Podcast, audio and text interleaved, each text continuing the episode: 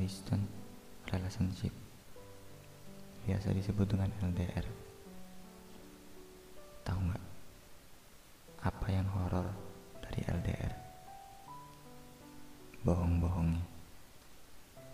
Kita sebagai manusia pasti sangat tidak suka dengan kata bohong.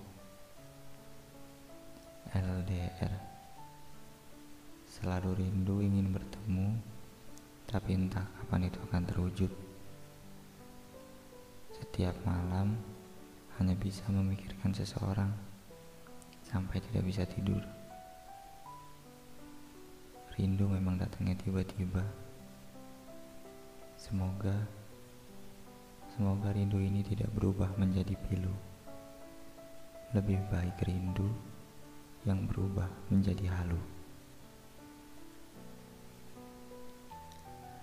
Kita rindu dengan seseorang, tapi kita tidak tahu dia rindu dengan kita atau tidak. Terkadang setiap rindu kita hanya bisa telepon atau video call, atau bahkan tidak sama sekali, hanya chattingan saja.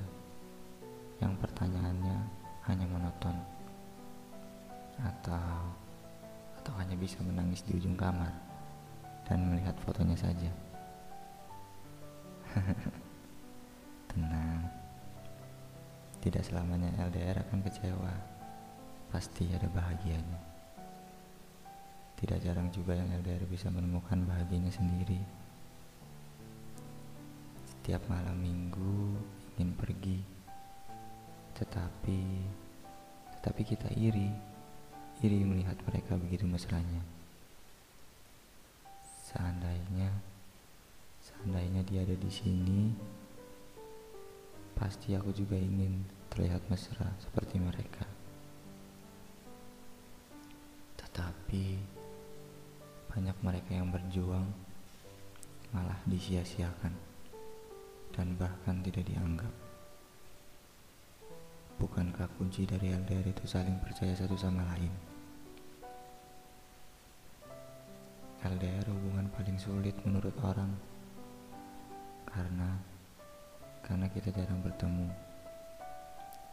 Padahal padahal ya kuncinya hanya percaya. Percaya bahwa dia akan menjaga hatimu. Kalian tahu, semua bohong bisa dimaafkan kecuali perselingkuhan.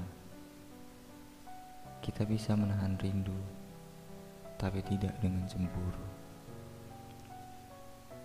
Setiap manusia sudah ada porsinya masing-masing yang diberikan oleh semesta. Jika itu baik, semesta akan membantumu, bahkan menuntunmu. Gunakan hati jika masih wajar, dan gunakan logika jika sudah tidak wajar. Percayalah, kalian semua hebat. Kalian pasti akan bertemu dengannya. Semesta tahu itu.